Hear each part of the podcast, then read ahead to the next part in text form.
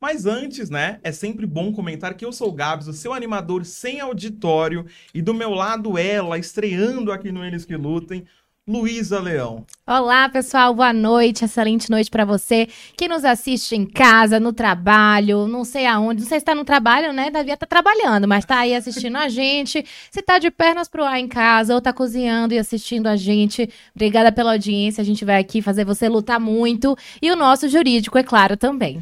Botar o jurídico para trabalhar, mas antes, já vou fazer aquele pedido assim encarecido para você. Deixa o like, comente, mande sua pergunta. Se você tá na live, já manda sua pergunta aqui para nossa convidada. Você já tá enrolando, já tá fingindo que tá trabalhando. Custa apertar o joinha? É de graça. A nossa meta hoje é só 60 likes, só. Ah, e a convidada pouca. é de garbo e elegância, então tinha que ser mais até, mas a gente vai na humildade aqui Pra até para não exagerar que a gente é humilde, né? A gente trabalha na simplicidade, gente. Todo mundo aqui compra roupa na 25 de março e parcela em 10 vezes no cartão. Tá devendo, tá com o nome sujo, mas a gente não vai entrar nesse detalhe porque hoje é entretenimento entrando no ar no seu YouTube. E quem agora eu quero que você apresente a nossa convidada, Luísa, que vai tabelar com a gente. O episódio hoje é de colecionador. Menino, aqui é gol de placa, de trivela, e eu só sei disso porque eu lembrei do comercial agora. Lembra dessa música? Oh, oh, oh.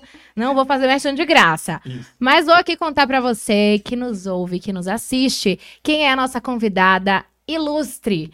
Ela sabe tudo de futebol, ao contrário de mim, e já passou pelo programa Band é, vou voltar do começo, hein? Que eu tô nervosa aqui. Por favor, não, fica tranquilo. O corte ficar bonito. Tamo em casa.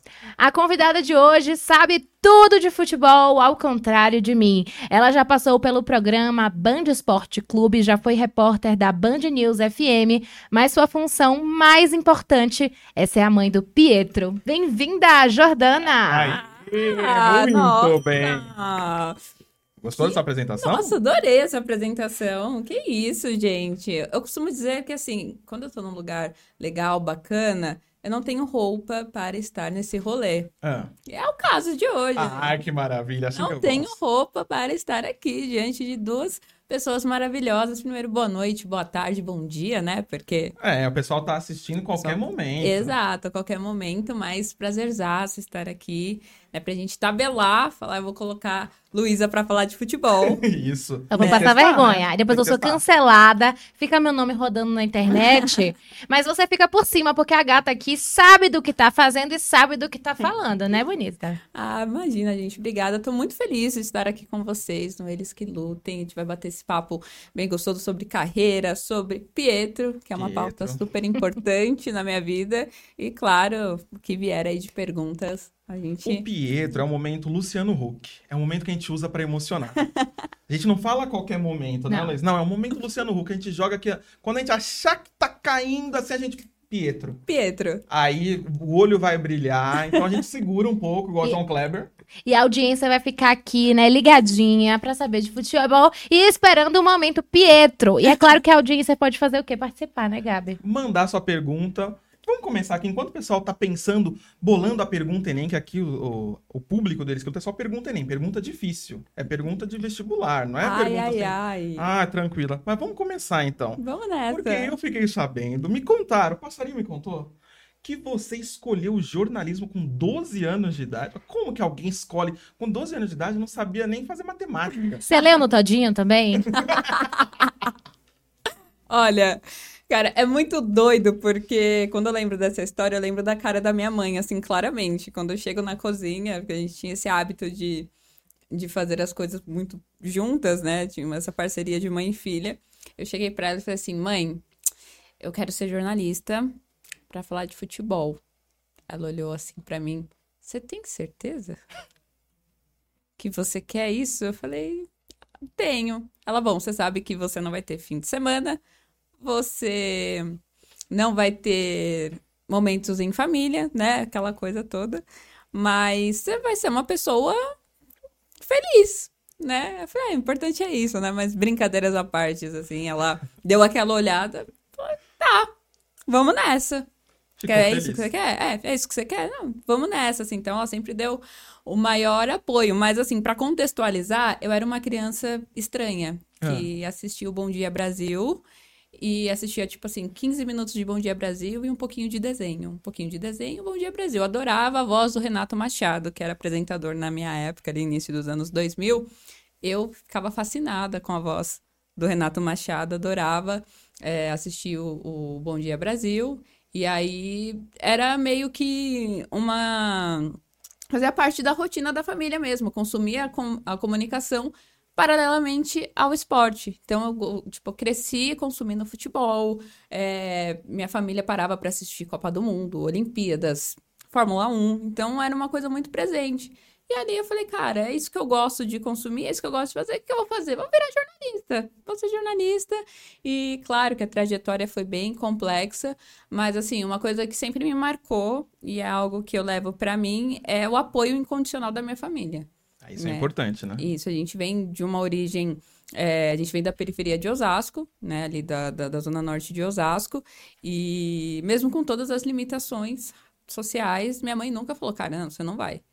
Ela falou, a gente vai, a gente dá um jeito, a gente se ajuda, né? Meu pai também é um cara que sempre incentivou muito. Meu irmão, né? Eu sou caçula de uma família de cinco, então os meus irmãos sempre abraçaram esse sonho e não, vamos nessa, a gente vai junto, até mesmo nos momentos mais difíceis ali, eles sempre estiveram ali dando todo o apoio. Deu pra perceber que a história é muito mais profunda do que o rótulo de um todinho, né, é. gente? É muito. Ah, mas que bom que teve esse apoio da família. É, quando eu fui ser jornalista, meu pai falou a mesma coisa: vai ter plantão, vai ter que trabalhar no feriado. Eu acho isso ó. Inclusive, eu acho que se você aí que tá assistindo a gente for pai, for mãe no futuro, ou já é pai e mãe, não deixe seu filho ser jornalista. se seu filho for. Pode ser que ele vire uma Luísa, um pouquinho frustrado, mas pode ser que ele vire uma Jordana, porque agora vai a pergunta que eu vou jogar pra ela. Por favor. Você se arrependeu de ser jornalista? Cara, não. É muito doido, porque assim, eu já passei por diversos locais, né, antes de acessar o jornalismo, e aí cada um desses locais que eu ia acessando, eu ia tendo certeza de que, cara, é isso, né? E teve um momento ali da vida que eu fazia uma jornada tripla, né? Tripla ali, fazendo outras funções, né? Tipo, ah, trabalhando num centro logístico e sendo jornalista. E aí eu tinha mais certeza ainda de que eu queria. Então não me arrependi, cara. É uma coisa que. É... Sabe quando você. Pô, eu tenho certeza que é isso que eu quero pra minha vida, eu me encontrei aqui? Então, essa é a minha relação com o jornalismo, né? Claro que depois da vida adulta você fala, cara, plantão. feriado, família reunida lá no churrascão, que é o que mais acontece, né? Tipo assim, o pessoal, ah, gente vai fazer o churrasco. A Jordana não vem. Né? Mas aí eles mandam fotos lá no grupo, eu vejo, mas ao mesmo tempo também eu me sinto muito feliz, assim, de viver momentos, estar inserida em situações, tipo transmissões de futebol, né? Reportagens ali num dia de domingo, vendo de perto o, aconte o acontecimento envolvendo futebol, para mim é tudo, né? A Fórmula 1 também, na qual eu tive oportunidade de fazer a cobertura no ano passado, né, do GP de São Paulo. É, foi super cansativo, mas eu lembro que eu saí assim do autódromo de Interlagos. Meu Deus, eu vi o Lewis Hamilton! Oh, meu Ficou Deus! Extasiada. Sim, sim. Ai, vi o Vettel de perto, que eram figuras que eu via pela TV, é. né? Quando eu era mais nova. O Hamilton, por exemplo, o Vettel, o Alonso, né? Então, casa com isso, então não consigo me arrepender, né? Eu até brinco, eu olho pro Pedro e falo, você não vai ser jornalista. tá vendo? A mãe já aprendeu você trauma. Você não me vende. Mas se um dia ele escolher também, tá tudo certo, né? Só não vai reclamar que você vai falar assim, eu avisei. Eu avisei, exato. É felizinho, tem comida na redação, todo mundo fofoca, fofoqueiro profissional, carteira assinada em fofoca. Uhum. Mas eu disse que ia trabalhar, não vai poder reclamar, não. A galera acha que a gente senta aqui, abre o microfone e fala um monte de abobrinha e não é assim, né? Uhum. A gente uhum. senta aqui, a gente estuda muito antes, tem um trampo Sim. pesado. Não é tão simples quanto parece quando a galera tá lá só se entretendo. E é até bom que seja assim. Você falou da Fórmula 1, do seu, da sua jornada no, no esporte, mas você tem uma fama de ser pé fria. Você tem essa. Eu, eu tô sabendo, me contaram. O pessoal, o pessoal conta, né? O pessoal fofoqueiro. Muito. Você tem uma fama de pé fria. Por quê? Olha, dizem as más línguas, de, desde que eu passei a estar na cobertura do Corinthians, as coisas desandaram. Então, assim, não tem nada a ver com, com outras questões, né? Mas dizem que 2023, esse ano meio caótico da equipe do Corinthians, de não classificação na Libertadores, na Sul-Americana, na Copa do Brasil, é... passa muito pela minha pela minha cobertura. Em contrapartida, eu digo o quê? Cobri o Corinthians na classificação contra o América Mineiro. Estava lá contra na, na, na, na classificação contra o Atlético Mineiro. É, no, no último fim de semana eu evitei a derrota porque eu estava lá. Ah. Entendeu? Então, assim, tem uns contrapontos aí que eu posso usar a meu favor, né? O Corinthians, por exemplo, parou na semifinal da, da Copa do Brasil. Eu não estava em campo. Ah, não foi você. Mas também tem o lance que você chama chuva, né? Chamo. Ih, É impressionante, galera. Tipo assim, eu, eu brinco que quando eu vou fazer externa com o pessoal, a galera olha na escala e fala assim, putz. E vê meu nominho lá na escala, fala, ah, não vou descer. Ano passado, na Vila Belmiro, eu fiz oito jogos. Sete choveram.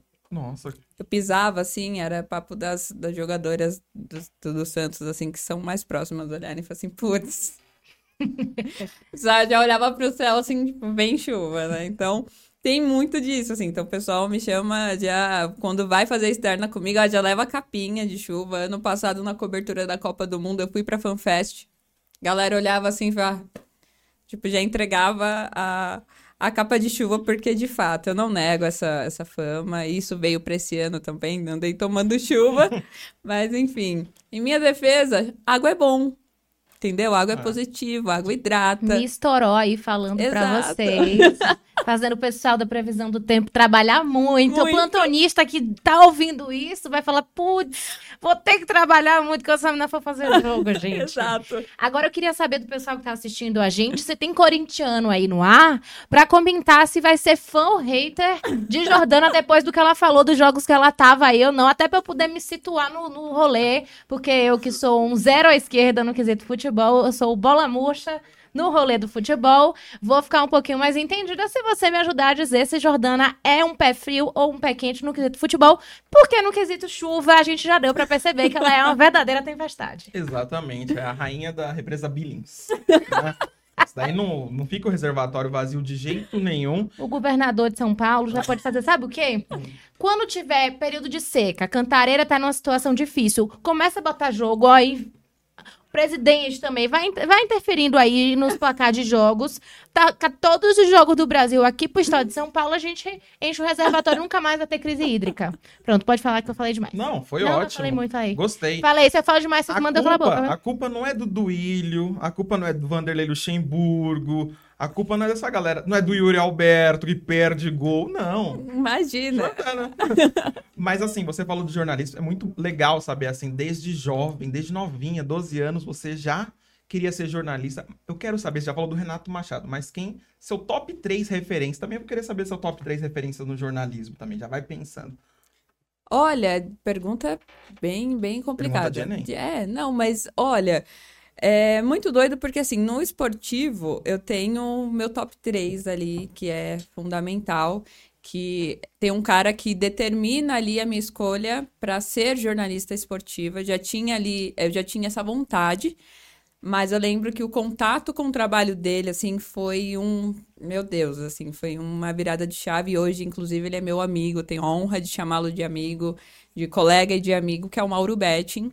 Mauro Betting é, para mim, um dos maiores comentaristas e jornalistas, assim, é, dentro da mídia esportiva. É um cara que faz trabalhos absurdos né? É, atualmente ele tá no SBT, na TNT e tudo mais. E assim, eu lembro que eu fiquei assim apaixonada por um texto dele em setembro de 2010. E eu achei aquilo muito legal, assim, o fato dele ser palmeirense e falar com tanta facilidade e paixão de outros clubes. Falei, cara, é, é essa referência de jornalista que eu quero. Tipo, ah, ele fala abertamente de clube, embora eu não fale do meu, mas ele fala ali que ele é palmeirense, mas ele fala assim com muito com muito com muita paixão dos outros clubes. Então tem um texto dele fantástico do centenário do Corinthians, tem um texto dele maravilhoso sobre do, é, do, é, em homenagem ao São Paulo. E eu, cara, eu fiquei fascinada com aquilo. Então, é, na mídia esportiva, ele, e aí conforme eu vou caminhando ali, eu vou encontrando outras referências, né? O Luiz Teixeira, que hoje trabalha no Sport TV, mas eu- meu primeiro contato com ele foi na Band News, fazendo ali a reportagem de meta, e eu lembro que aquilo me tocou muito, no aspecto racial, né? Porque, pô, um homem negro e ele vem do Taboão da Serra, morava em Osasco, então falei, pô, é possível, sabe? Então ele entra também como uma grande referência para mim e tem um cara com quem eu trabalhei junto, que é o Bruno Camarão, que hoje também atua na Band News FM e ele também é um cara que dentro ali do, do âmbito de comentaristas foi um cara que norteou muito ali o meu estilo, do que eu queria, do que eu gostava de leitura de jogo, mas assim, a lista é muito grande, né? Eu poderia passar aqui por vários nomes. E no jornalismo geral, tenho esse carinho muito grande pelo Renato Machado. O Boechat foi um cara que me marcou muito, né? Inclusive, um dos momentos, assim, mais legais, assim, quando eu entro na Band News FM, infelizmente foi pós-morte dele, mas, pô, saber que eu estou no espaço onde o Ricardo Boechat trabalhou e ele me alcançava pelo, pelo programa dele ali, então são dois, são dois nomes, duas referências, e claro, eu não posso deixar de citar ela, que eu acho que é a minha primeira referência negra, né, dentro do jornalismo, que é a Glória Maria,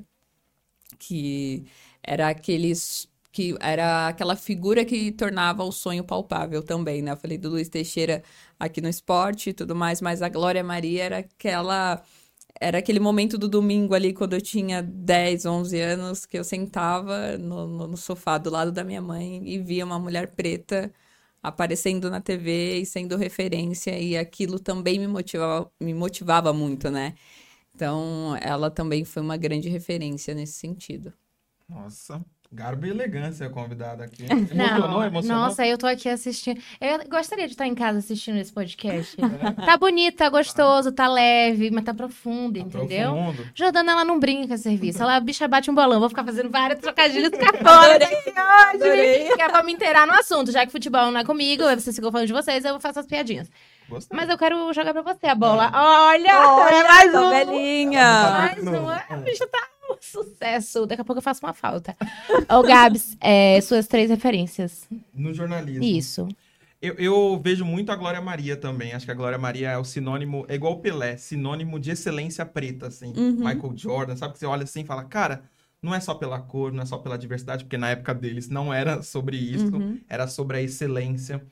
Uma pessoa que eu gosto bastante é, o William Bonner, acho que tem um afeto, né? Tem uma coisa meio que do boa noite, que a gente fala boa noite pra televisão. Sim. Tem, deixa eu pensar.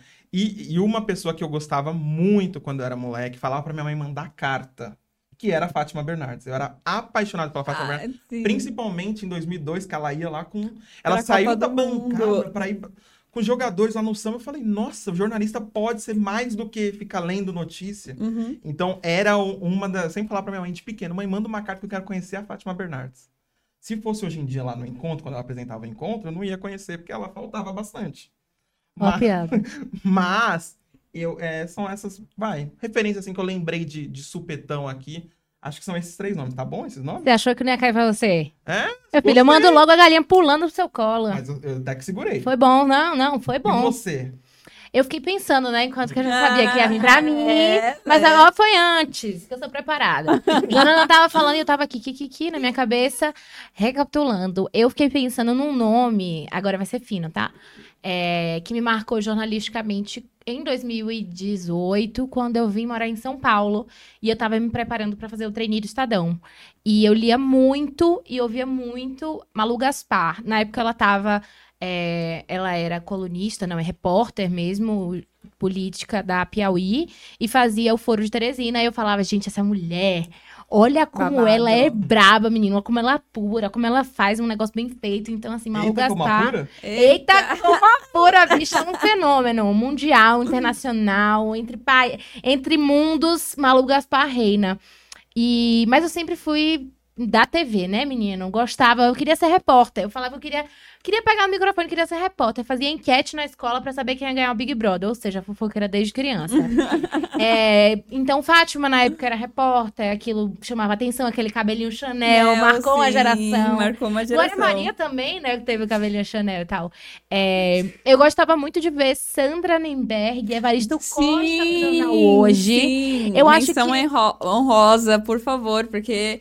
A criança que assistiu Renato Machado também assistia Sandra Nemberg e Evaristo Costa. E eu acho que eles assim, acho que a gente pode pensar que eles foram a primeira dupla que tinha um carisma é, que fugia um pouco daquele jornalismo tradicional, né? Exato. Porque era todo mundo aquela coisa quadradinha, ninguém brincava muito. E jor é, jornalismo.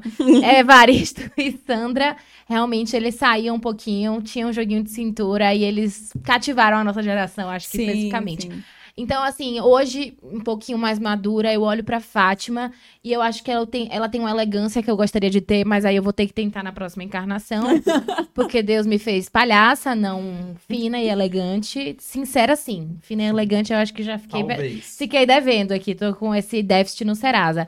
Mas é, acho que Fátima seria também um bom exemplo. A bicha é um fenômeno. E eu acho que ela é que nem vinho, ela só vai melhorando, com o Melhorando, tempo sim. mais solta. Quando ela começou a namorar Túlio, que era meu crush, eu falei, menino, essa mulher ainda é, ainda, entendeu? Ainda namora bonitinho, com esse, Ela essa gracinha. Ah, um fenômeno. Ela Então, assim, são meus exemplos. Falei demais também. O Gostei. pessoal tá, comentando. interagindo? Tá, o pessoal tá Tá interagindo aqui. comentando? Quem tá comentando pouco, taca-lhe o dedo e vai comentar mais. E like, por favor. Até o pessoal, às vezes o pessoal, a maioria da galera assiste depois do ao vivo. Então ela não tem a oportunidade de mandar perguntas.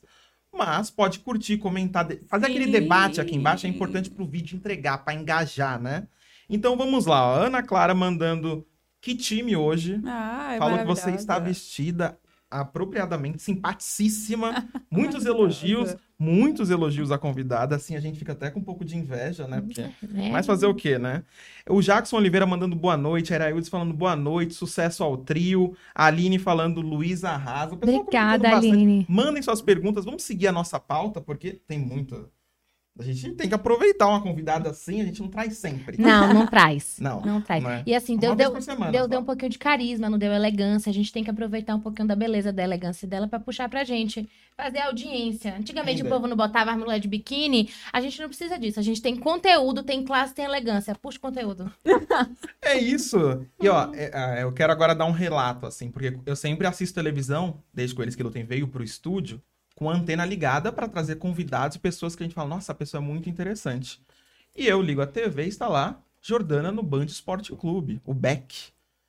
E aí a pergunta que fica é, como você fez esse caminho para chegar lá? No, no título do vídeo é os desafios de ser uma mulher, uma mulher Uhum. preta e mãe. E você chegar tão longe assim, porque não é tão simples, a gente não vê tantas pessoas pretas ali como a gente gostaria de ver, né? O Brasil Uhum. é um país de maioria preta Sim. e mesmo assim a TV é dominada pelos brancos. Então quero que você conte um pouquinho da, da, da sua análise e do seu, da sua trajetória também. Ah, sim. Cara, eu acho que passa muito primeiro pela rede de apoio que eu tenho, tá? Isso é importante destacar e eu sempre destaco, sempre falo sobre essa rede de apoio, porque ser mãe, independente do que você queira fazer, é, é a nossa principal tarefa. Mas a gente tem que deixar cair um mito de que ser mãe, é, a mãe ela tem que fazer tudo sozinha. Então, assim, na minha trajetória, até para eu retomar no jornalismo e tudo mais, ela passa por uma família e amigos muito presentes na minha vida e na vida do Pietro. Então, assim, a minha rede de apoio ela é formada por muita gente que acolhe o Pietro, me acolhe, porque, cara, tem um, um ditado que ele é muito real, que quando nasce uma, nasce uma criança e uma mãe, nasce o divertidamente da culpa. E esse divertidamente da culpa, meu amigo, é o que domina, né? Lá no filmezinho, lá tem a felicidade, eles dividem. Não. Nasce uma criança, nasce a culpa e ela fica ali assim, ó. Entendeu? E aí, constantemente, você se questiona, você se culpa, você fica ali se cobrando. O jornalismo é uma carreira que exige muito, né? Muita entrega, muita coisa. E, assim, essa galera me ajuda muito, tá? Então, eu gosto de ressaltar isso, porque é, se não fossem eles, eu não conseguiria dar metade dos passos que eu dei nessa trajetória. E a minha trajetória até o Beck, ela é muito ela é muito especial, porque ela passa por um período de aprendizado ali dentro da Band News. Uma coisa que eu gosto de falar é que eu sou louca por rádio. Então, durante muito tempo da minha vida, eu não me via na TV, né? Até por uma questão até um pouco mais pesada, É, quando eu escolho o jornalismo e eu falo para vocês que eu tive ali a minha família me apoiando, as pessoas de fora, de fora não apoiavam. Então eu vi assim uma criança de 12 anos escutar que ela não tem perfil para ser jornalista, que ela não é bonita o suficiente para estar tá na TV, que as jornalistas da época eram mulheres bonitas e eu não era. Então era muito pesado. E então eu fui colocando isso na minha cabeça, de que ah, eu sempre gostei muito de rádio, sempre consumi muito rádio. Então, quando as pessoas me perguntavam, eu falava, cara, o rádio é meu objetivo. E aí, no, no fim do ano passado, eu recebo um convite da Federação Paulista para ir para reportagem. Eu já comentava com eles no canal deles, e aí com a mudança de, de de dinâmica na transmissão, eles me chamaram para ir para reportagem e tal. E ali eu fui me descobrindo, fui descobrindo que eu gostava da câmera, que eu conseguia conversar com a câmera, que eu tinha ali é, uma proximidade, que eu poderia construir essa relação. Então eu fui construindo isso no streaming, através das transmissões do Paulistão Feminino. Esse ano tive a oportunidade de fazer também o Paulistão Masculino e já havia é, uma conversa paralela com o pessoal do Band Esporte Clube, né? Que é, é, hoje é dirigido pelo Dudu Magnani, que é um cara especial demais. Eu sempre gosto de ressaltar isso. É uma, uma pessoa muito importante nessa minha transição, né? Até a chegada do Beck. Foi um cara que pô, abriu as portas e me acolheu. E não só ele, mas toda a equipe, Kalinka e tudo mais, o pessoal me acolheu muito. E eles me ajudaram nessa construção de familiaridade com a TV, de me entender uma pessoa que, pô, não, você você pode, entendeu? Você pode e deve estar nesse lugar, você tem qualidade para isso. E aí, no início desse ano, veio o convite para fazer parte do time do Beck. E ali eu fui me descobrindo, fui me soltando cada vez mais, fui tendo essas oportunidades de estar inteirada com a equipe, e isso foi, assim, fundamental para essa construção de você ligar a TV lá e ver a Jordana como comentarista e gostar do que você vê. Né? Então, tem toda uma rede de apoio aí atrás que, que fez a Jordana, comentarista no Band Esporte Clube, acontecer. Ela falou muito de rede de apoio e as mães e mulheres mães falam muito sobre isso, como isso é importante na criação de um filho. E quando eu estava na reportagem, escrevia sobre televisão, é, chegou até a mim uma história de que jornalistas mulheres negras haviam criado uma rede de apoio delas para discutir assuntos relacionados a estar na televisão, de serem jornalistas negras e que lugar é esse, que espaço é esse. E eu descobri ali, né, quando veio até a mim essa história, que existia, estava criando, estavam criando um grupo chamado Herdeiras de Glória Maria. Oh. Olha o nome dessa história. De peso. E aí, é, jornalismo, TV, temos aqui uma integrante, uma herdeira de Glória Maria para contar um pouquinho para vocês do Eles que Lutem. Que história é essa? Quem são essas herdeiras e como que essa história começou? Jordana, conta um pouquinho pro pessoal quem são as herdeiras de Glória Maria e o que, é que elas fazem? Cara, as herdeiras de Glória Maria é um trunfo na minha caminhada, tá? É, é, é, eu gosto de ressaltar também a importância do aquilombar dentro da comunicação, né? Tem diversos grupos, mas o Herdeiras, ele nasce de uma ideia muito bonita da Cris Gutierrez e da Letícia Vidica, que é chamar essas mulheres da comunicação porque a gente, como o, próprio Gabi trouxe, não é comum você encontrar pessoas pretas dentro da comunicação. E quando a gente se encontra, é importante esse aquilombamento para a gente se entender, porque, de fato, a gente passa por esse processo de se entender, né, de se encontrar. E o Herdeiras, ele tem, é, primeiro, essa essência de trazer essas mulheres para a gente de fato dividir essas, essas experiências e foi muito importante para mim encontrá-las, sabe? Estar ali entre elas para entender que eu não estou sozinha, para entender também que é, a comunicação é um espaço para gente. Entra também nesse conceito de é, a gente se entender ali dentro e me entender como que eu posso ser uma comentarista, que eu posso estar na frente das câmeras. Então passa muito por isso. E a gente tem os encontros, né? Que ali a gente celebra né, a, as mulheres pretas na TV, a gente celebra também essa esses, esse encontro de mulheres maravilhosas e, e é também uma homenagem à Glória, né? Que foi tão importante, foi percursora, né? Nesse, na, na comunicação. Então, é uma homenagem ao legado dela. O grupo nasce antes da partida dela, né? E a gente tem essa. tem por essa ideia de se fortalecer, de seguir juntos na caminhada. E agora tem. Agora tem um, um tem uma série de coisas acontecendo, mentorias, então a gente está se organizando, né? Tudo ali sob os cuidados de Letícia Vidica e Cris Gutierrez, que, que conduzem muito bem esses processos, para a gente poder se ajudar, se entender. Então, é um grupo que está virando uma filosofia.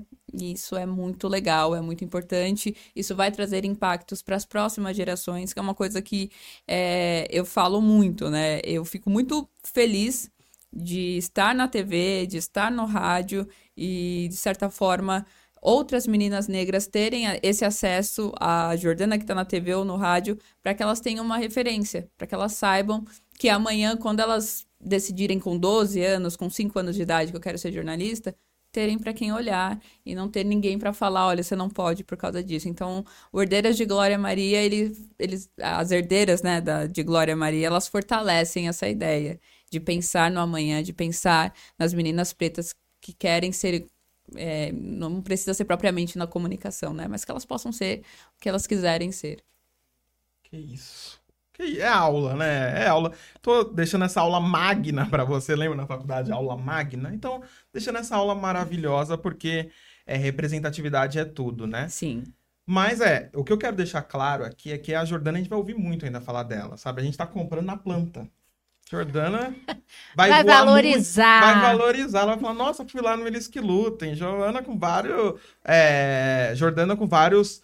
Vários projetos maravilhosos. Para o próximo podcast que ela vier participar daqui a um mês, provavelmente a gente vai ter que falar com a equipe jurídica, né, com assessoria de imprensa, até com papa, a gente vai ter que mandar uma carta para conseguir. Toalhas, toalhas brancas e tudo, aquela, todo aquele... Só sento em cadeira de almofada de plumas egípcias.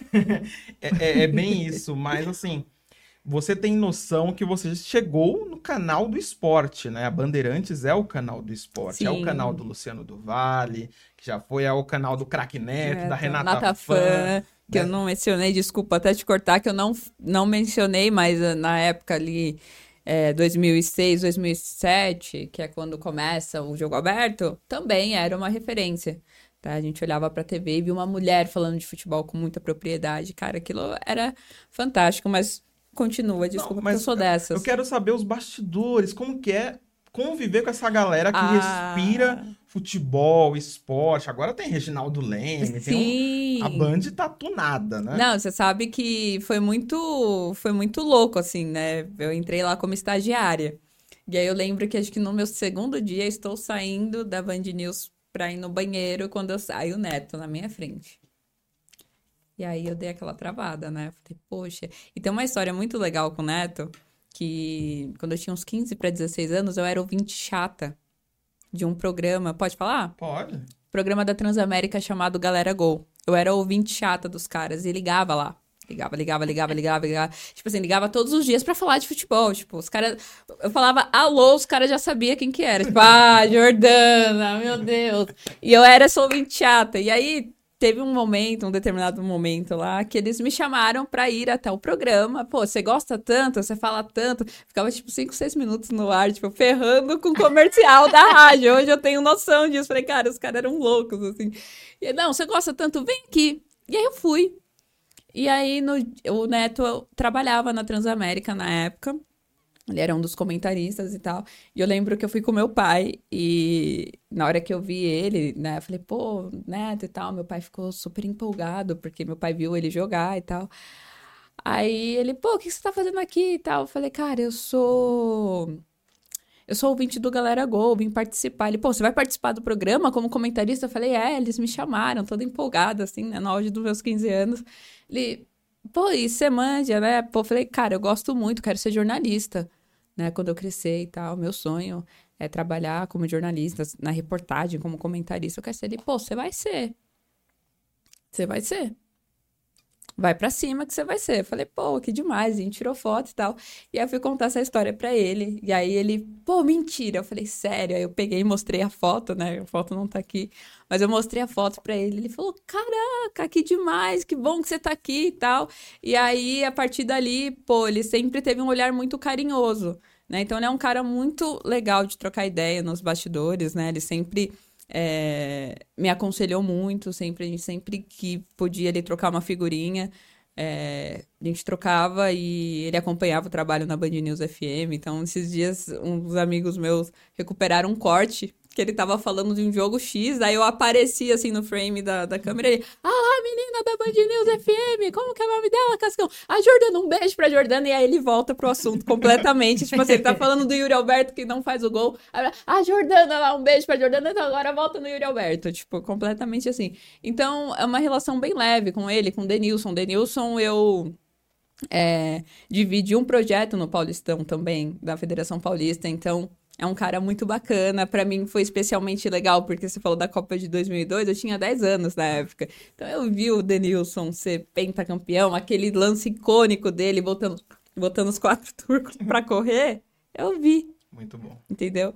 E foi muito importante. Eu vou fazer de novo? Pode fazer? Não, não, tá ao vivo. Tá, tá ao vivo? vivo? É, pode. Ah, tá. Então, assim, é... e aí foi muito importante ter vê-lo ali, né? É... E além dele, a Renata Fã. Renata Fã, encontrei ela nos corredores lá e foi muito legal é... poder trocar essa figurinha com ela, assim, meio, meio que rápido. Não, você viu que. E o Neto não te chamou de pé de rata. Não. Não, não, ele te elogiou. Ele Exato. falou que você é a dona da bola. Ah, maravilhoso, maravilhoso. Eu achei bonitinha a história. Sério, eu achei, eu fiquei na hora até com um olhinho assim, um pouquinho marejado.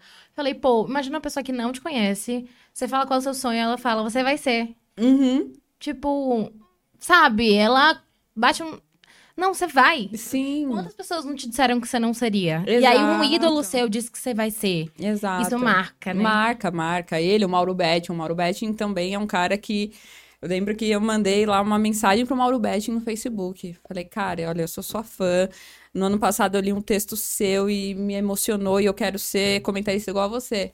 Ele, pô, você vai. E aí é um cara que celebra as celebra as minhas conquistas, que me acompanha nas redes sociais e fica, tipo, fica realmente muito feliz, assim, com cada passo desse caminho. Bonito, né? Ela fala bem, né, menino? Eita, Ai, como fala. Eita, como fala, jornalista. Até engasgou assim. aqui. Não, não isso ninguém viu, ninguém viu. Foi o Invisalign dela. Gente, é isso. Não pode Nossa, falar marca, não pode falar não marca. Pode, Foi o aparelho dela transparente. Isso, não, eles não patrocinam a gente. Mas é agora, essa parte é boa também da hum. pauta. Que é o jogo inesquecível. Hum. Qual é aqueles. Mas só pode um. 7x1. Brincadeira, vem... esse é o único que eu sei. Mas é inesquecível pra ah, você. Tá vendo? É alguma Faz coisa sentido. Hum. Faz A sentido. tragédia, né? Mas quero saber o seu jogo inesquecível. Vou falar o meu. Hum. O meu é Brasil e Argentina 2004. 2004! Copa América. Os meus, perfeito. Esse jogo, todo mundo saiu na minha família, todo mundo falou: o Brasil já perdeu. E aí minha avó falava assim: não, fica até o final. Que o Brasil vai. Aí todo mundo, sai daí. Eu chorando, criança chorando, chorando. Aquela bola maravilhosa. Adriano. Cai no pé do Adriano. Adriano. E pimba, o Brasil ganha. Empata, ganha nos pênaltis. Aquele para mim é o jogo assim, o auge.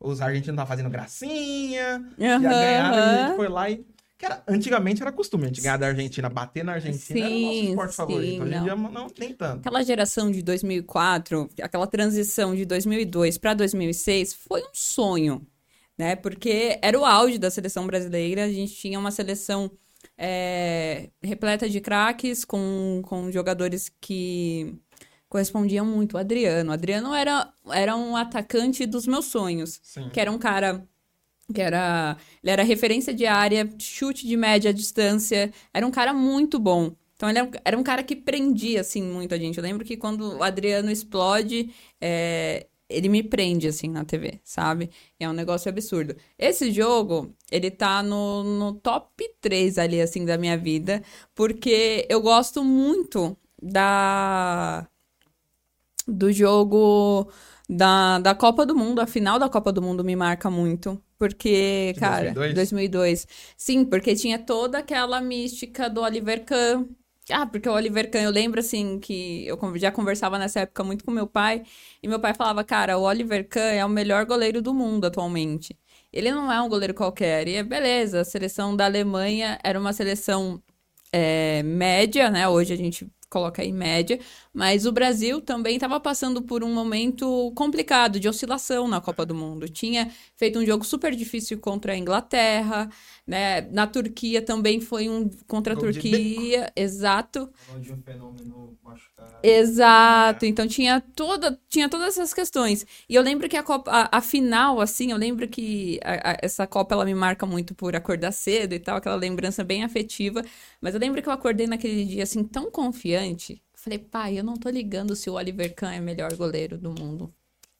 Cheio de gente... confiança. Não tô ligando, a gente tem o Ronaldo. Ah. E para mim o Ronaldo era tudo.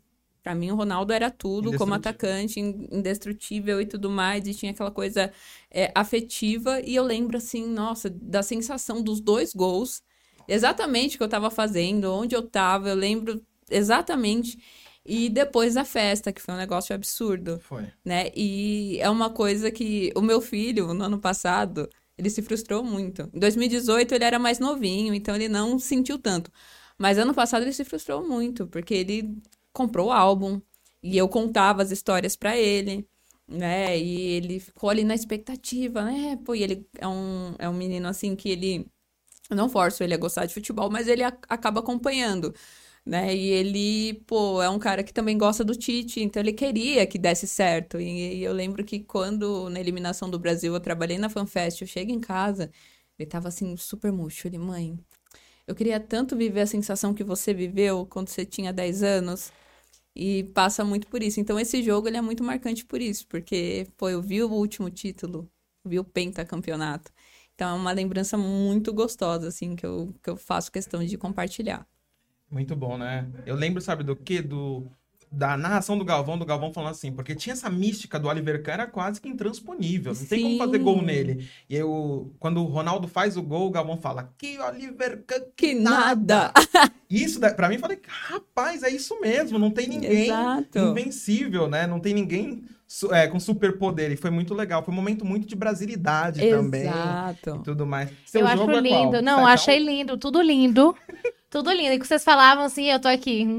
É, Ronaldo brilha muito no Corinthians. É a única coisa que eu lembrei. Cara, brilha muito no Corinthians, meme. É, era o pânico, não era que fazia? Uhum. Ronaldo brilha muito no Corinthians. Pronto, acabou. É o é que isso. eu lembro. Usina. Não tenho, gente. Gente, ó.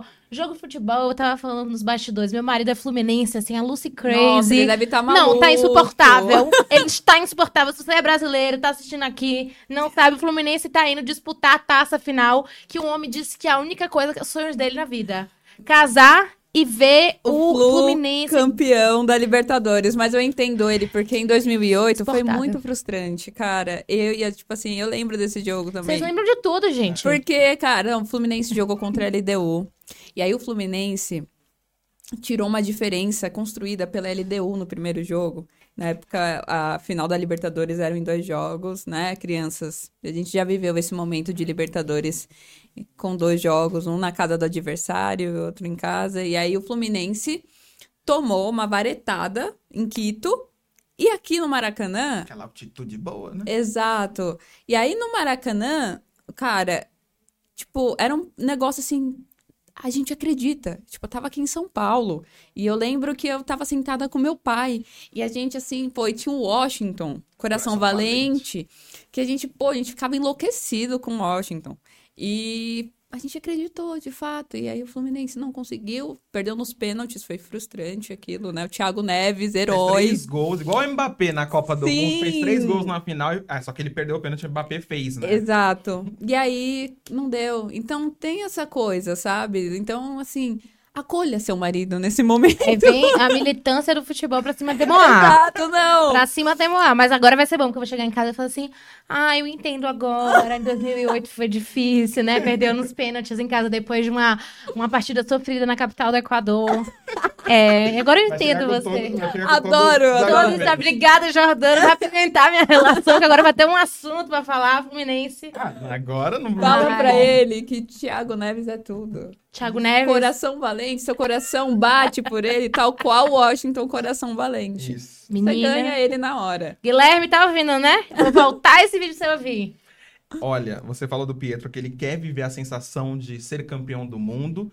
E isso passa muito por uma pessoa chamada Vinícius Júnior, né? Vinícius Júnior é a grande esperança do Brasil Sim. hoje em dia, ainda mais com a lesão grave do Neymar. Uhum. Mas o Vinícius Júnior, o que me preocupa é o lado mental, né? Porque ele enfrenta a cada final de semana ataques racistas na Espanha. A La Liga é hiper conivente. Sim. Hiper conivente com qualquer time, por mais que o Sevilha expulsou, cara, isso vai continuar a acontecer se ele não sair da Espanha. Isso vai continuar a acontecer, porque isso já viram que mexe com qualquer pessoa. Sim. Não tem como. E é o jeito que eles usam para desestruturar o Vinícius Júnior. E aí, como você vê, é, você até tem uma fala muito boa na, no Band Esporte Clube, que a estrutura do futebol é racista, como toda a sociedade, né? Sim, é, é reflexo da sociedade, né? É, infelizmente, a gente tem... O racismo estrutural, ele é muito presente dentro do, do, do, mundo esportivo, do futebol, da origem lá da década de quando surgiu o futebol até os dias de hoje. É, é você olhar, que é um conceito de racismo estrutural, olha para os clubes da Série A. Quantos, quantos treinadores negros você tem nos clubes da Série A hoje? Quantos dirigentes ou presidentes pretos com consciência racial você tem hoje? Né? Que é uma pauta que não é debatida porque ela parte da premissa de que ah, não agrega em nada, que é, infelizmente, esse termo horroroso chamado mimimi, que não é. A gente está falando de dores, né? A gente está falando de pessoas que são atravessadas pelo racismo e a gente tem essa mania de condicionar, enquanto sociedade, o racismo à ofensa.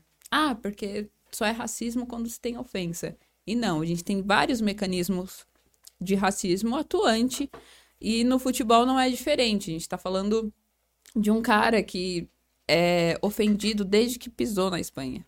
A gente, esses casos eles ganharam, ganharam mais repercussão esse ano porque foi assim um negócio absurdo, né? Muito difícil até, até de falar.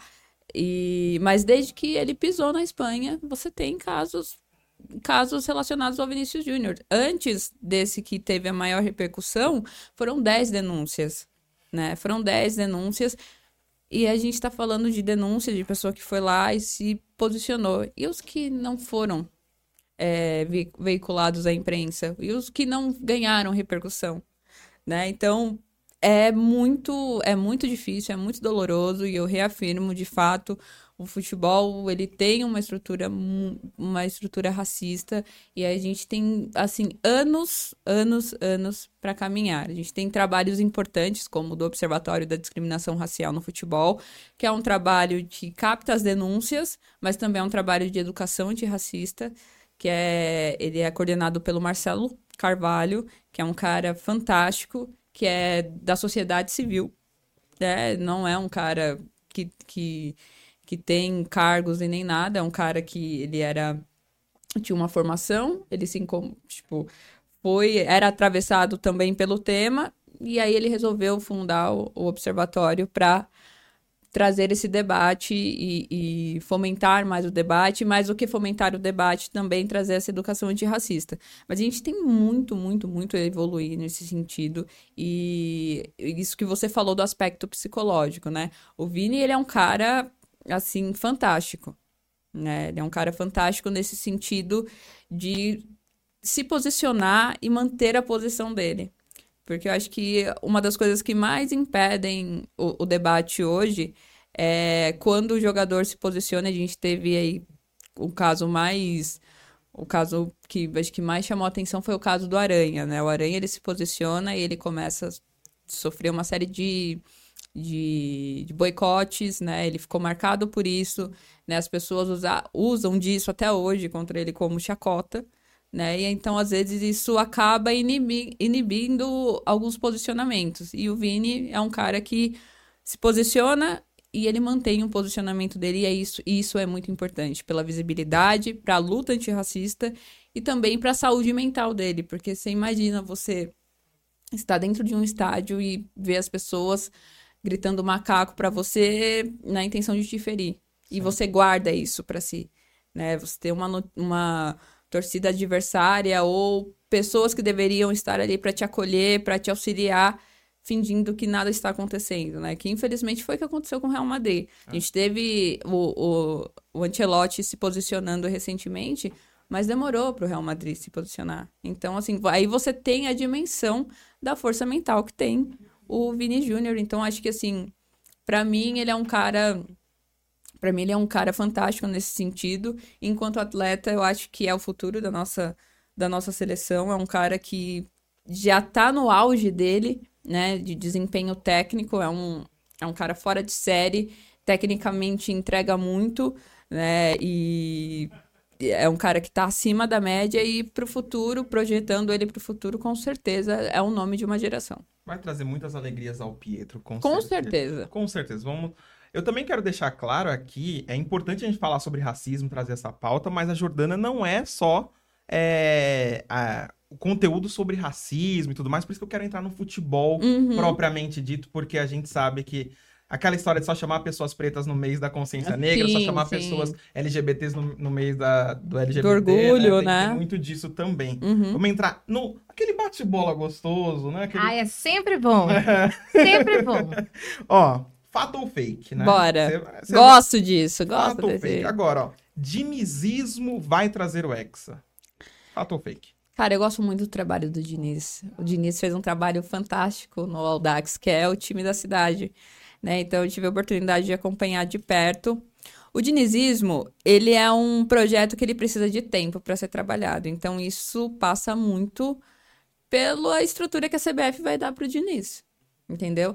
Isso, esse trabalho que ele tá fazendo atualmente no Fluminense, que tem muita gente que fala, pô, o Fluminense é um time que joga pra frente, é um time que, pô, joga com quatro atacantes lá na frente, blá, blá, blá, mas fica muito exposto defensivamente. É um risco que todo o trabalho corre, mas eu acho que da... quando a gente fala do Fluminense e do Diniz, esse sucesso passa muito pela continuidade de trabalho. Então, assim, se a CBF quer bancar esse dinizismo, tem que dar estrutura.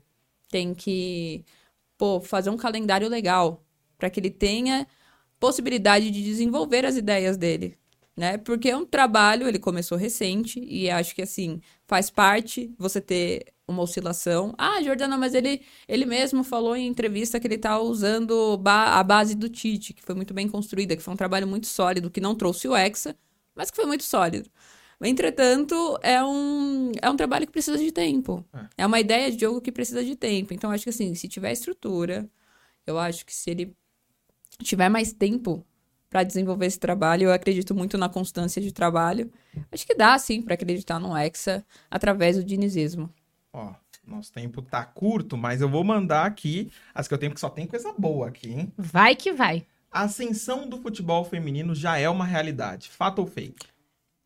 Fato. É realidade, é realidade. A gente teve, obviamente, nos últimos quatro anos um boom, né? Muito importante.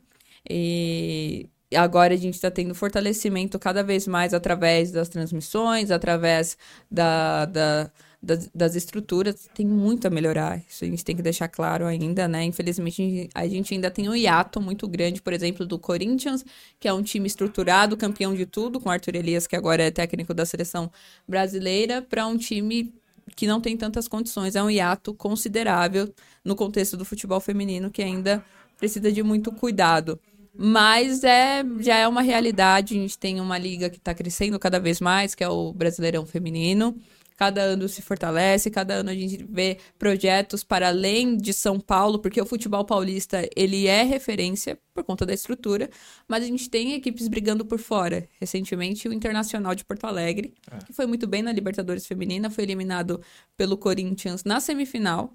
É uma equipe que é um, tem um projeto mais consolidado de futebol feminino, de base e tudo mais, está sempre brigou no ano passado pelo, pelo título do campeonato com o Corinthians novamente.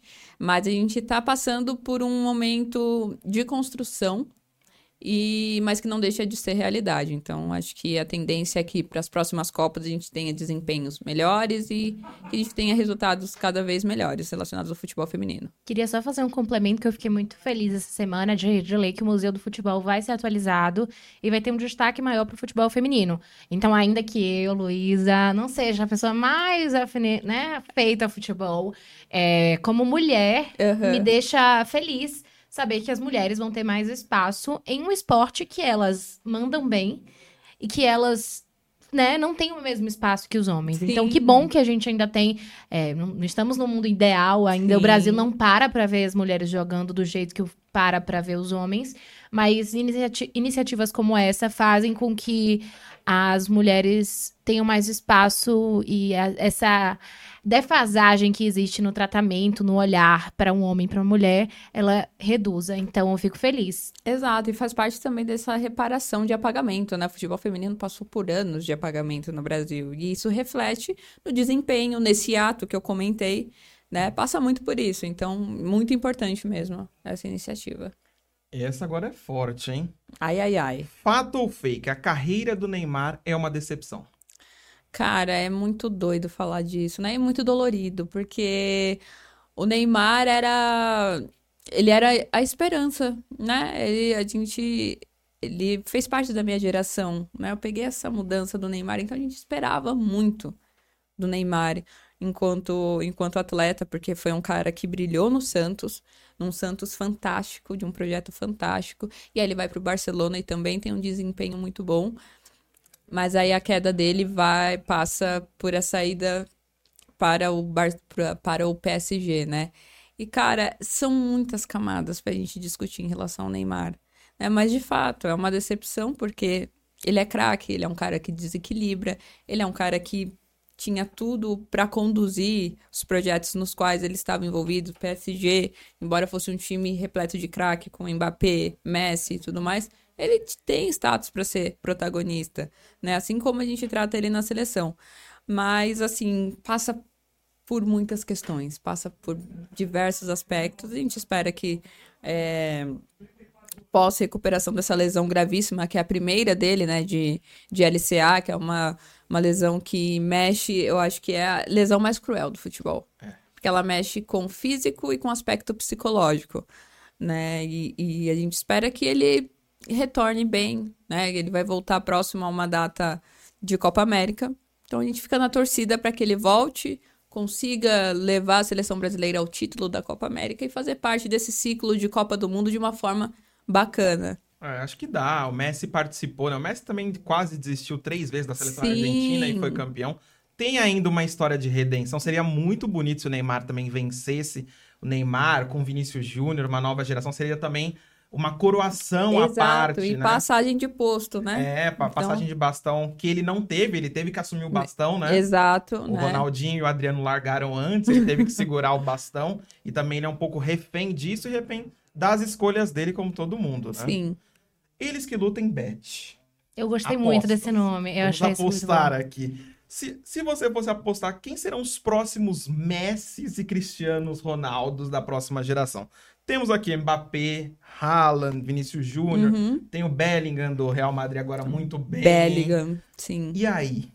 Cara, olha, você trouxe... Dois, essa dupla, quem você... será essa dupla que vai Você trouxe, você trouxe bons nomes. O Bellingham, ele é um cara que, que para mim, assim, foi muito engraçado. Eu tava até falando ontem com o Mauro Betting sobre isso. Que a gente. Tava conversando com o Mauro Betting, olha que chique. Aquele amigo meu.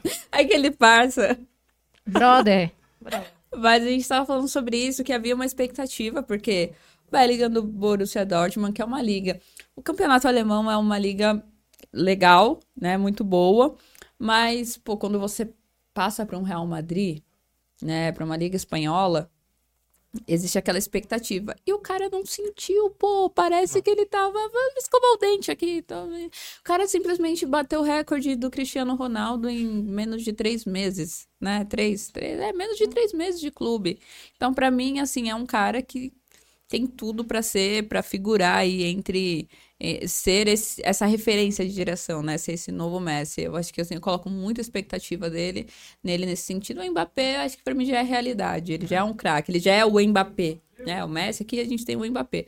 Agora nesse contexto de ser o novo Messi, eu acho que o Bellingham vem aí para brigar e para ser protagonista de um Real Madrid ao lado ao lado do, do Vini e a tendência é que a gente veja ele como bola de ouro. É. Logo, logo. Bem provável.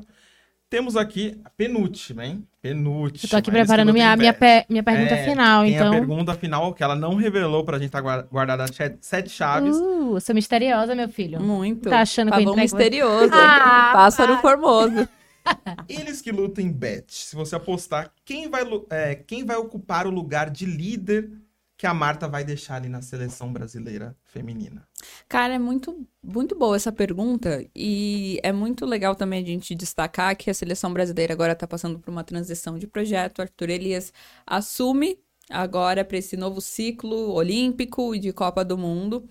E a gente tem, acho que essa geração da seleção feminina tem postulantes a protagonismo, mas a Marta, cara, a Marta é a Marta. A Marta é, tipo, é outro patamar. É um negócio, Marta, aqui a gente. Eu acho que fica até pesado a gente usar esse termo, porque ela tá à frente, ela tá à frente há anos-luz, no sentido de ser pioneira, no sentido de ser referência, no sentido de ser um, um- uma base pro futebol feminino do Brasil e do mundo. Com Né? certeza. Porque ela é referência total. Então, eu acho que esse posto de nova Marta não vai ter. Eu acho que vai ser sempre ela. Mas a gente tem nomes promissores aí que eu acho que o Arthur Elias vai saber extrair, o- extrair o melhor. Né? Ele tem um conhecimento muito vasto da equipe do Corinthians, que ele ficou aí, ficou ao longo desses últimos anos e conquistando tudo. Ele tem um olhar especial para algumas atletas e eu acho que esse ciclo, sob o comando dele, vai despertar olhares para nomes distintos e isso vai ser muito legal para a seleção feminina, que tem uma base legal, tem uma base interessante, mas a gente precisa também olhar para o futuro. A gente precisa olhar para as novas gerações. Então, eu acho que ele vai ter esse olhar de, de identificar protagonistas e esse é o papel dele. Ele é um cara que tem essa facilidade. Tarefa ingrata, né? Substituir, é, ocupar o lugar de líder da Marta, né? É. uma tarefa, no mínimo, ingrata. A última, antes da pergunta misteriosa aqui, e essa é boa. Boa, vamos lá, Vamos confio em apostar você. no 9 do Hexa. Rapaz. Porque essa vaga tá em aberto. Essa camisa está ali no varal e ninguém pegou, né? O Richardson falou que era dele, mas não parece ser tanto dele assim. Quem você acha se você apostar em um 9 do Hexa? Quem seria? Temos alguns nomes. Hum. Gabriel Jesus, Richardson, Vitor Roque, Marcos Leonardo dos Santos. Tem outros nomes por aí, mas quem você Sim. hoje, se fosse apostar, quem seria? Cara, eu acho que o- a questão do Richarlison, eu achei ele muito corajoso falar sobre as questões mentais, que é um negócio que parece que é um fantasma que as pessoas é, tá ali e as pessoas ignoram. Eu acho muito importante quando um jogador do, do, do tamanho do Richarlison traz esse debate. A gente teve pouquíssimos jogadores que falaram abertamente sobre saúde mental. Acho que o que eu me lembro, assim, é o Nilmar, que jogou no Corinthians lá no início da década do, do- dos anos 2000, ele fala, hoje ele fala abertamente que ele trata, né, é, uma depressão e tal, e eu acho que isso tem que ser debatido cada vez mais em relação ao Richardson, isso dá um ponto absurdo para ele. Então eu acho que ele tendo esse olhar, é, esse olhar especial para as questões da saúde mental e cuidando disso, eu acho que, cara, é questão de tempo, porque futebol também é confiança, e eu acho que ele trabalhando isso vai conseguir sim ser a referência que a gente espera. Mas os os outros nomes que você citou, o Vitor Roque é um jogador super promissor. Tá indo para para Europa agora, acho que vai ser muito positivo para ele essa passagem pelo Barcelona. Né? Barcelona não é aquele Barcelona do início dos anos 2010, mas é um Barcelona, é uma liga espanhola, isso vai trazer um diferencial muito grande para ele. O Marcos Leonardo tá passando por um momento complicado no Santos, né? O Santos vive um- uma temporada muito difícil, mas ele é protagonista e tem também o faro do gol. Então, acho que esses três nomes que você trouxe são, são legais. Eu acho que Vitor Roque e Marcos Leonardo para uma coisa mais para frente. Acho que talvez para uma próxima geração. Acho que esse posto mesmo fica com o Richarlison e eu confio que ele vai ficar bem.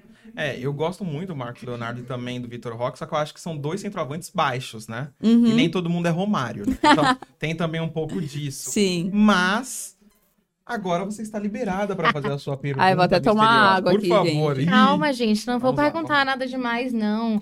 Nem, nem vou passar meu número do Pix pra você fazer um- uma transferência. Fica tranquila, Jordana. É, eu ia fazer uma pergunta que eu já tinha planejado aqui nos bastidores, mas antes eu queria fazer um comentário. Eu acho Certo. que tem tudo a ver com a minha pergunta. É, quem assistiu, né, e que tá com a gente aqui ao longo do podcast, ou vai assistir um trecho, é, pôde conhecer Jordana e perceber que ela é uma mulher muito corajosa, muito determinada, e era uma criança determinada, né? Já sabia o que queria. É uma mãe que, sim, tem um filho, tem uma, é um grande exemplo pro filho de determina- determinação. Rapaz, tá difícil, viu? Concorrer com a oratória e com a menina, É com a fono de, com a fono de Jordana, tá difícil. É, tem uma trajetória muito bonita no esporte, né? De alguém que se dividiu em um outro trabalho para também conquistar o sonho de ser jornalista e também abriu mão, assim, num momento muito alto e grande da carreira, por, por colocar outras coisas como prioridade, né, na sua vida. Então, a gente conhece a Jordana e pôde conhecer um pouco mais essa mulher incrível, cheia de camadas, e isso é muito pouco para que a gente saiba quem você é de fato. Acho que o mundo ainda é muito grande para te conhecer mais.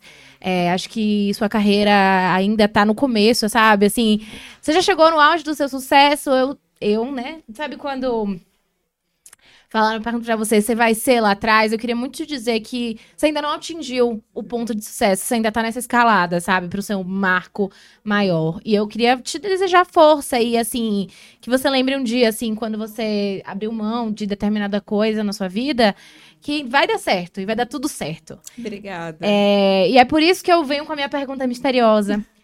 Apesar da gente ter conhecido tudo isso sobre Jordana, quem é a Jordana que o público não conhece? Eu queria muito saber de você quem é a Jordana que Nossa. a gente não conhece e as pessoas não conhecem. Cara, Jordana é. Nossa, que pergunta, né? Não Eu Falei! tem nem. Eu achei, sabe o que ela ia falar? Você está no arquivo, confidencial. confidencial. Pietro, vem pra aqui!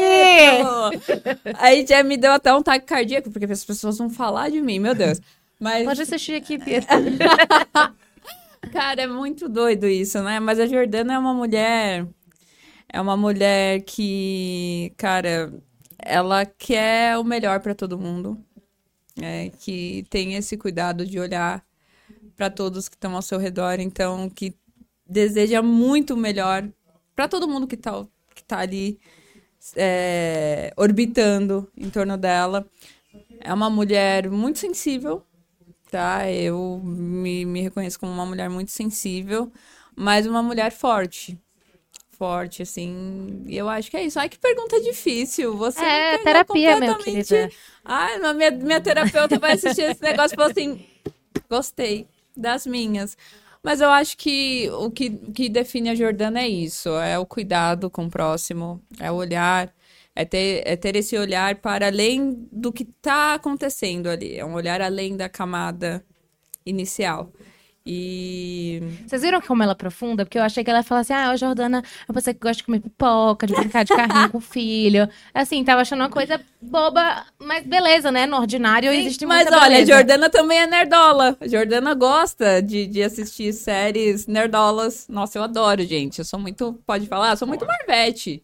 Eu sou muito Marvete, sou aquela geração Ultimato que foi que foi na pré-estreia do Ultimato e com certeza os adultos que estavam lá, ou pessoas mais de boinha, queriam me xingar porque eu gritei absurdamente. Eu tenho uma tatuagem do Pantera Negra aqui, que é uma tem uma simbologia muito grande o personagem pra mim e passa também por essa questão profunda, mas o meu lado nerdola, quando aparece Pantera Negra voltando, né, do, do clique, cara, eu vou à loucura no cinema, né? Tipo, um negócio absurdo. Então a Jordana também é essa nerdola, essa pessoa que olha para além, essa pessoa sensível que se preocupa, mas é a nerdola que gosta de sentar lá, às vezes, assim, no pijaminha, sentar na frente da TV e assistir um filme repetido. Essa é a Jordana também. E apesar do divertidamente da culpa, do que, que a Jordana se orgulha de ser pro Pietro?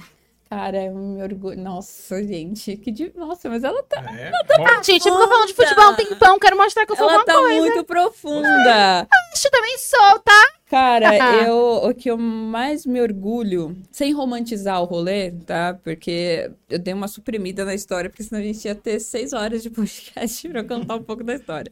Mas é, eu me orgulho de não ter desistido, tá? Diante do, das diversas barreiras, e foram muitas, foram muitas barreiras. E a minha irmã, ela fala uma, uma coisa sobre mim que é uma coisa que me marca muito e que eu levo pra minha vida. Que ela costuma dizer que pra mim não tem porta fechada. Tipo, a porta tá fechada, ela, tipo, você vem com a marreta e abre assim, ó. Tipo, você abre a porta. Então, eu me orgulho de ser isso pro Pietro, sabe? Pra que ele saiba que não existe sonhos, sonho que ele não seja capaz de alcançar. Se ele sonha, e eu falo muito isso pra ele, Pietro, se você sonha, você é capaz de alcançar. É obviamente que a vida não é um morango, e embora você tenha oito anos, você vai demorar pra entender um pouco disso, mas você é capaz. Então eu tenho eu tenho esse orgulho assim, né? Eu converso muito com o pai dele sobre isso e ele fala sobre essa questão. Fala, cara, não tem nada mais legal do que eu virar pro Pietro e falar assim, ó, sua mãe. Então, acho que o meu principal orgulho é esse, de mostrar pra ele que ele pode. Ele é capaz. E você aí do outro lado também pôde ser emocionada, risada. Aprender mais sobre futebol, tipo eu aqui, tô... aulas, né? Tô aqui assistindo, a professora mandando super bem. Você achou que foi demais? Achei que foi demais. Achei que também se a pessoa não deixar o like depois desse depois Cara, ela é muito amargurada, velho. É amargurada. Jordana vai pegar a marreta e vai na- dar na sua cara. A marreta da porta, eu vou atrás de você que não der o like, tá? E você- eu só tenho a agradecer a Luísa hoje pela estreia maravilhosa. Maravilhosa. Ah, obrigada, gente. Tava levíssima, Tá aprovada? soltíssima, Ah, soltíssima para no ar. Maravilhosa, adorei. E agradecer a sua presença, sua disponibilidade. Eu sei que você vai voar longe.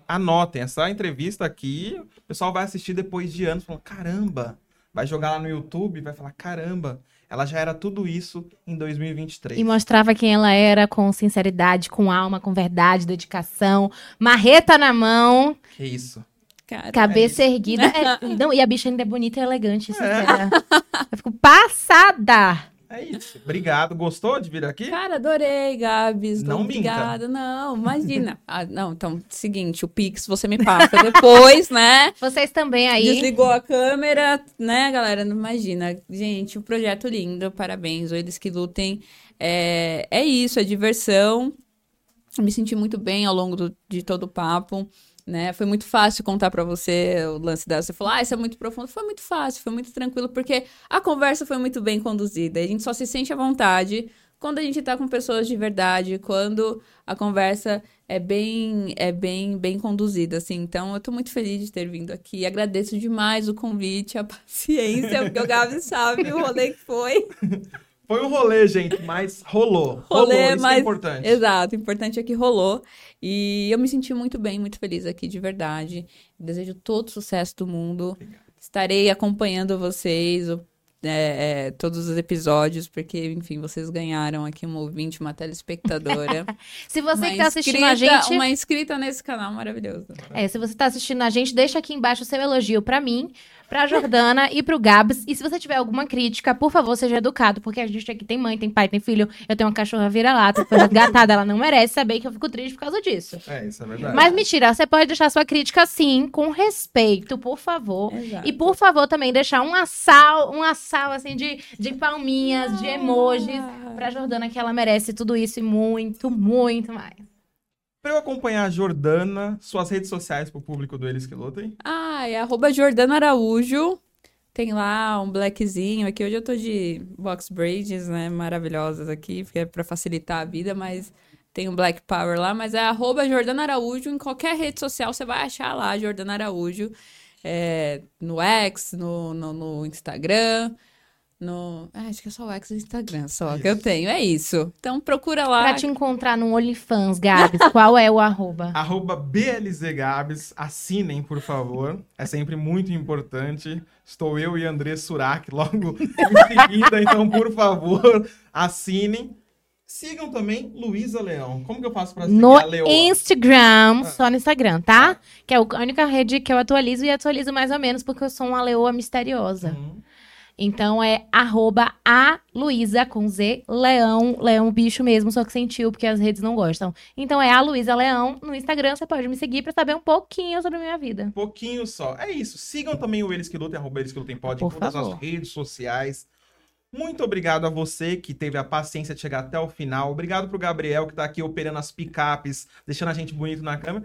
E é isso, minha gente. Lembrando que a gente só comenta Eles Que Lutem. Até semana que vem, pessoal. Falou!